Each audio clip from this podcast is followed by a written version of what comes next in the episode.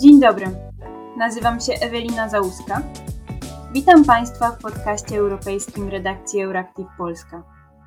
W związku ze zbliżającymi się wyborami do Bundestagu, które odbędą się 26 września, poruszymy temat rosyjskiej aktywności o charakterze dezinformacyjnym w Niemczech. Porozmawiamy o tym, jak wygląda rosyjska dezinformacja oraz jaki ma wpływ na niemiecką przestrzeń informacyjną i czy prorosyjscy internetowi trolle oraz niemieckojęzyczne media finansowane przez Kreml mają wpływ na sytuację polityczną w Niemczech. Na ten temat porozmawiam z panią profesor Agnieszką Legucką, analityczką Polskiego Instytutu Spraw Międzynarodowych do spraw Rosji w programie Europa Wschodnia, gdzie zajmuje się polityką zagraniczną i wewnętrzną Rosji, w tym rosyjską dezinformacją i zagrożeniami hybrydowymi. Dzień dobry. Dzień dobry. Według marcowego raportu EU vs Disinfo, Republika Federalna Niemiec w ciągu ostatnich pięciu lat najczęściej ze wszystkich państw członkowskich Unii Europejskiej była celem rosyjskich kampanii dezinformacyjnych. Dlatego zanim przejdziemy do tematu niemieckich wyborów, zacznijmy może od podstawowego, ale myślę, że istotnego pytania. Jakie interesy ma Kreml w Niemczech, które próbuje realizować za pomocą dezinformacji?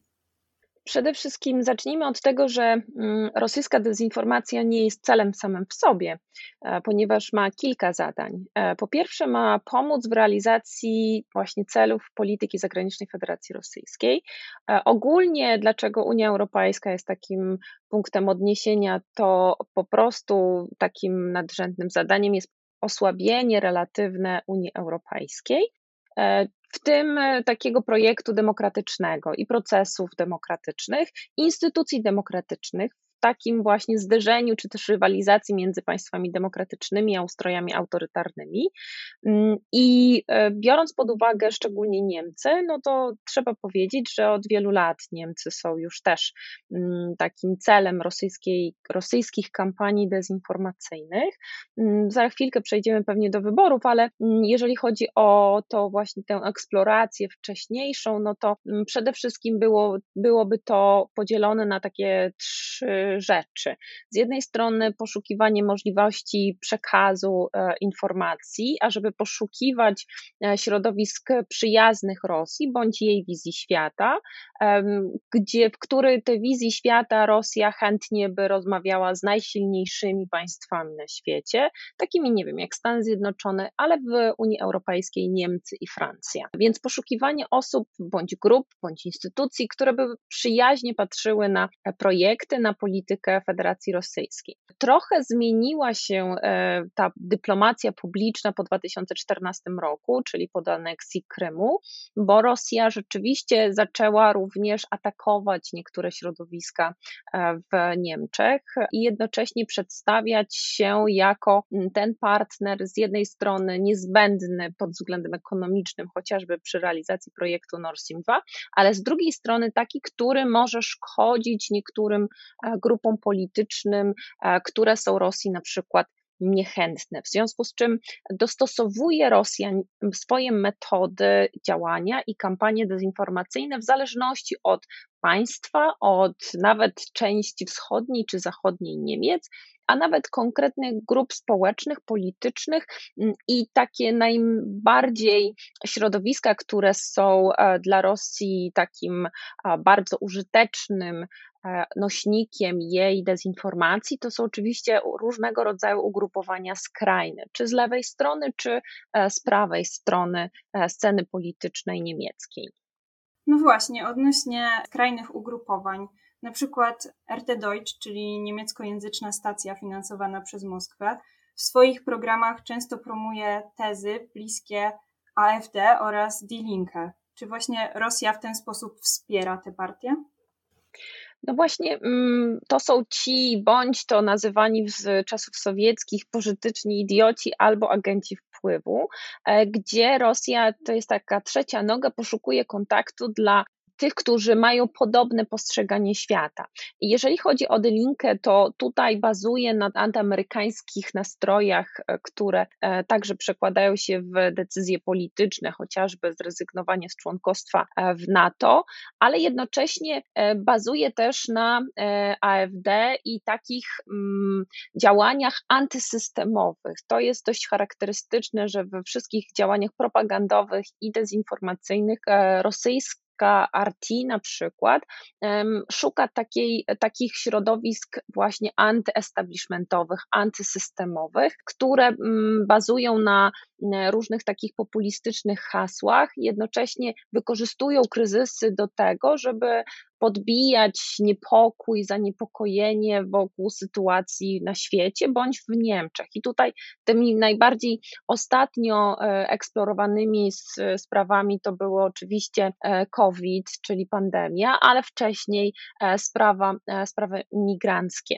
To, co też eksperci wskazują, to nie tyle udział Rosji w kampanii wyborczej, czy też ingerencję w kampanii wyborczej niemieckiej, ale właśnie fakt, że i AfD, i Delinke są takimi pasami transmisyjnymi rosyjskiej narracji, która o ile już jest w jakimś tam stopniu rozpoznawana przez e, obywateli Unii Europejskiej, o tyle jeżeli e, mówią to politycy niemieccy, przedstawiciele e, różnych, różnych stron, ale właśnie wewnątrz Niemiec, to już ta dezinformacja ma szerszy zasięg, szersze odniesienie do publiki, w związku z czym trudno jest powiedzieć, kto bardziej korzysta na tej rosyjskiej dezinformacji. Niemniej jednak takie właśnie wykorzystywanie tych środowisk pozwala Rosji bezpośrednio, może nie tyle bezpośrednio, ale wpływać na debatę polityczną w Niemczech. Jednak AfD i Die Linke to nie są liderzy, jeżeli chodzi o wybory. Także czy bierze się pod uwagę scenariusz rzeczywistego wpływu rosyjskiej ingerencji na wynik wyborów do Bundestagu? Czy na przykład moglibyśmy mieć do czynienia z kazusem wyborów prezydenckich w Stanach Zjednoczonych z 2016 roku? To jest bardzo dobre pytanie, dlatego że ono wymaga trochę odniesienia do tego, co już powiedziałyśmy. E, ponieważ e, rosyjska dezinformacja i działania propagandowe mają pomóc w realizacji celów polityki zagranicznej e, Federacji Rosyjskiej, to tak jak wspomniałam, Rosjanie dostosowują się do sytuacji. I w moim przekonaniu, y, i też jak obserwuję, w jaki sposób Rosjanie uczestniczą w tej kampanii wyborczej w Niemczech, oni się wiele nauczyli, ale także Zachód się wiele nauczył. Mam tu na myśli to, że pewne mechanizmy działania zostały już zidentyfikowane i dlatego rosyjska dezinformacja musi się dostosowywać i być elastyczna, zmienna, żeby nie być wykrywana, bo wtedy łatwo jest to pokazać i zneutralizować e, ten wpływ. Więc o ile, jak rozmawiałyśmy właśnie o Delinkę czy AfD, tutaj jest e, to nowe zastosowanie rosyjskiej dezinformacji, właśnie takie pośrednie. Natomiast jeżeli byśmy już konkretnie mówili o tej kampanii wyborczej, to wpływów takich bezpośrednich rosyjskich e, nie jest tak dużo. E, to zarówno obserwuje wspomniany przez Panią e, portal EU Disinfo i ta komórka specjalna Unii Europejskiej, która zajmuje się rosyjską dezinformacją, że takiego bezpośredniego wpływu dużego na taką dużą skalę nie ma. A to wynika przede wszystkim z tego pierwszego punktu, czyli interpretacji tego, co dzieje się podczas kampanii wyborczej teraz w Niemczech, mm, bo Rosjanie doszli do wniosku, że więcej mogą zaszkodzić sobie, jeżeli będą ingerować w w zasadzie dla nich sprzyjające sondaże, dlatego że jeżeli ocenili Rosjanie, że ze strony lidujących w sondażach SPD czy CDU nie grozi im zmiana tej polityki, którą możemy sprowadzić do takiej dwutorowej polityki, czyli z jednej strony może być to krytyka działań politycznych e, e, Kremla, ale jednocześnie realizacja rosyjskich interesów w postaci podtrzymania i uruchomienia Nord Stream 2, e, zamrożenia konfliktu w Ukrainie i utrzymania tej rosyjskiej strefy wpływów na obszarze postsowieckim, z takim też trzecim elementem e, niewzmacniania wschodniej flanki NATO. To są takie elementy polityki zagranicznej Niemiec, które są akceptowalne e, przez Federację Rosyjską. Stąd też e, takim kandydatem i ugrupowaniem, które doświadcza rosyjskiej dezinformacji i manipulacji, to są oczywiście zieloni którzy w, swojej, e, w swoim arsenale kampanijnym są e, mocno przeciwni przede wszystkim projektowi Nord Stream 2, bardzo mocno podnoszą kwestie ochrony praw człowieka e, i poszanowania prawa międzynarodowego, a także kwestie właśnie agresji rosyjskiej na I dlatego też w tej całej kampanii, mimo tego, że Rosjanie mocno nie widać, ażeby mm, uderzali w bądź promowali, e, nie wiem, SPD czy CDU, to widać wyraźnie, że w mediach społecznościowych, a, a także w takim przekazie wspomnianym przez panią RT Deutsche, e, widać wyraźnie, że najbardziej takim e, kandydatem, który jest najczęściej Mm, może nie tyle krytykowany, co na przykład Alena Barbek jest krytykowana za, albo podważane są jej kompetencje. Wszystkie te skandale, które wyniknęły w czasie kampanii wyborczej, były podbijane w mediach społecznościowych, czy na Twitterze, czy w, na Facebooku, czy w Telegramie, pokazujące właśnie jej nieumiejętność rządzenia. Więc jeżeli może, możemy tak ogólnie powiedzieć, że w kampanii e, tej niemieckiej tak wiele Rosjan nie ma w sieci, to o tyle właśnie e, sam, sama e, Barbek jest ofiarą, czy też mm, podmiotem tej, tych różnych kampanii dezinformacyjnych, właśnie dlatego, że w koalicji tej przyszłej niemieckiej, e, jeżeli byłaby silna pozycja zielonych, no to Rosjanie uważają, że byłoby to, miałoby to wpływ negatywny na realizację ich e, interesów w Niemczech. Stąd też zieloni i sama Barbek jest e, takim przedmiotem kampa różnych kampanii dezinformacyjnych, a szczególnie po albo w trakcie wiosny tego roku, kiedy e, byli liderami w sondażach, i wówczas też rosyjskie władze uznały, że to nie jest taki scenariusz, który byłby najbardziej korzystny dla polityki rosyjskiej. W takim razie, jaki scenariusz byłby najbardziej korzystny dla Kremla? Który z kandydatów jest widziany jako najbardziej wygodny? Powiem tak, że jak się obserwuje media społecznościowe i mm, tutaj odeślę, może Państwo sobie sięgną do bardzo fajnego e, projektu, który został przygotowany przez German Election Dashboard. Można sobie wyszukać w, e, w internecie. Zrobili taki interaktywny model do tego, żeby można było śledzić właśnie aktywność różnych aktorów trakcie kampanii wyborczej, czy to Rosjan, czy Chin, czy Turcji, czy Iranu. I z tego wynika, że nawet jeżeli Lasze, czyli kandydat CDU, miał wpadki, szczególnie w latem po powodziach, ta, ta słynna scena, w której on śmieje się e, nie bezpośrednio do kamery, ale ten, ten moment był taki trudny i przełomowy w tej kampanii wyborczej dla CDU, no to wyraźnie widać było, że rosyjskie mm, media, a na przykład ten RT Deutsche, wcale tego nie podbijały, nie budowały wokół tego takiego skandalu, jak na przykład w porównaniu z, z, z kandydatką Zielonych. E, I to samo z Olafem Scholzem. Też kandydat SPD nie jest tym przedmiotem kampanii dezinformacyjnych.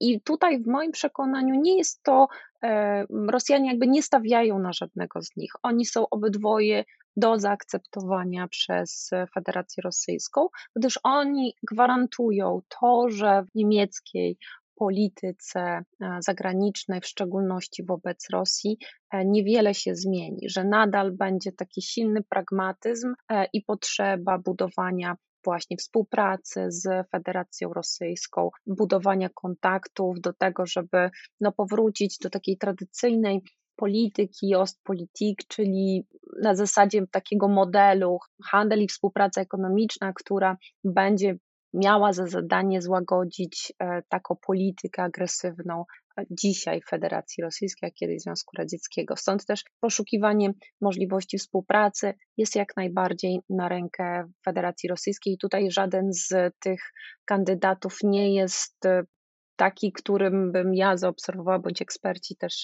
zaobserwowali jako ten ulubiony, wymarzony przez Federację Rosyjską.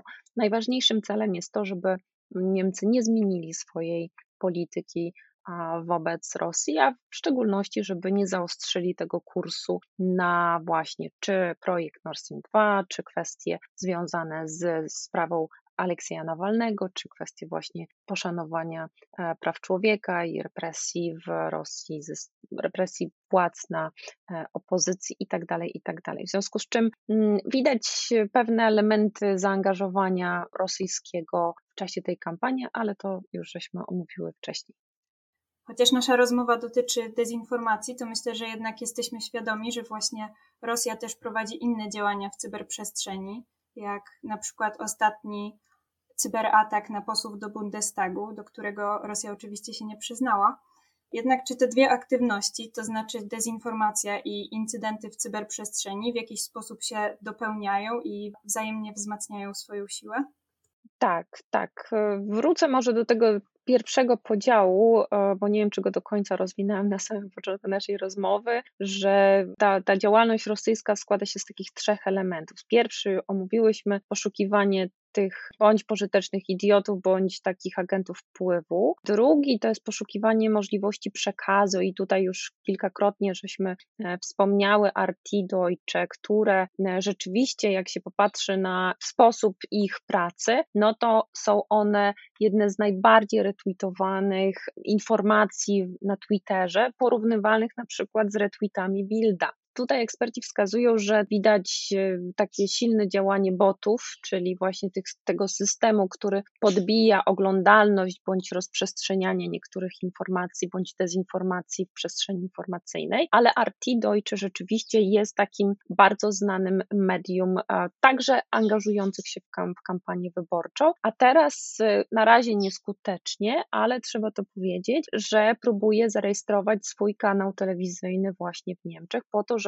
jeszcze bardziej móc wpływać na sytuację polityczną i społeczną w tym państwie. I wracam teraz do trzeciego tego elementu, o którym Pani wspomniała, czyli cyberaktywności. E, I w moim przekonaniu to, co od kilku lat już e, Niemcy doświadczają, właśnie cyberataków, to to są działania, które mają na celu po pierwsze zbieranie informacji, po drugie e, szukanie kompromitujących informacji, które mogłyby być wykorzystane nie tylko w czasie kampanii wyborczej, ale też na przyszłość, dlatego że jest to działalność, jeżeli rozmawiamy o działalności właśnie czy dezinformacyjnej, czy walki w cyberprzestrzeni, no to już do tego są zaangażowane służby specjalne, a w Rosji te służby specjalne są na tyle rozbudowane, że są w stanie sterować takimi operacjami i zbierać na przyszłość haki, E, na tych, którzy mogą mm, być użyteczni bądź niebezpieczni dla realizacji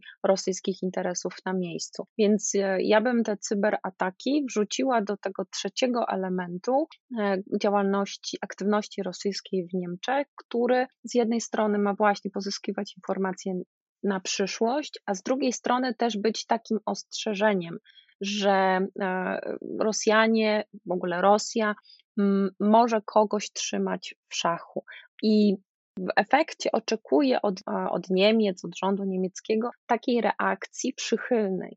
Czyli e, jeżeli nie będziecie z nami współpracować, na polu czy gazowym, czy energetycznym, mm, to mogą Was spotkać e, zawsze nieprzyjemności. E, I akurat ta strategia, taka, tak, może nawet nie strategia, co taktyka rosyjska, czasem pada na podatny grunt, bo rzeczywiście w niemieckim społeczeństwie, ale też w elitach jest takie przeświadczenie, że z Rosją e, trzeba rozmawiać, że z Rosją właśnie ze względu na jej charakter i taki zdolności destabilizacyjne, trzeba nawiązywać bliższe relacje, być jak najbliżej, czyli inaczej mówiąc, trzymaj przyjaciół blisko, a wrogów jeszcze bliżej. Bardzo dziękuję za rozmowę. Dziękuję, że zgodziła się Pani na udzielenie wywiadu. To ja bardzo dziękuję za zaproszenie i, i pozdrawiam. Naszym gościem była pani profesor Agnieszka Legucka. Zachęcam Państwa do słuchania pozostałych odcinków podcastu europejskiego.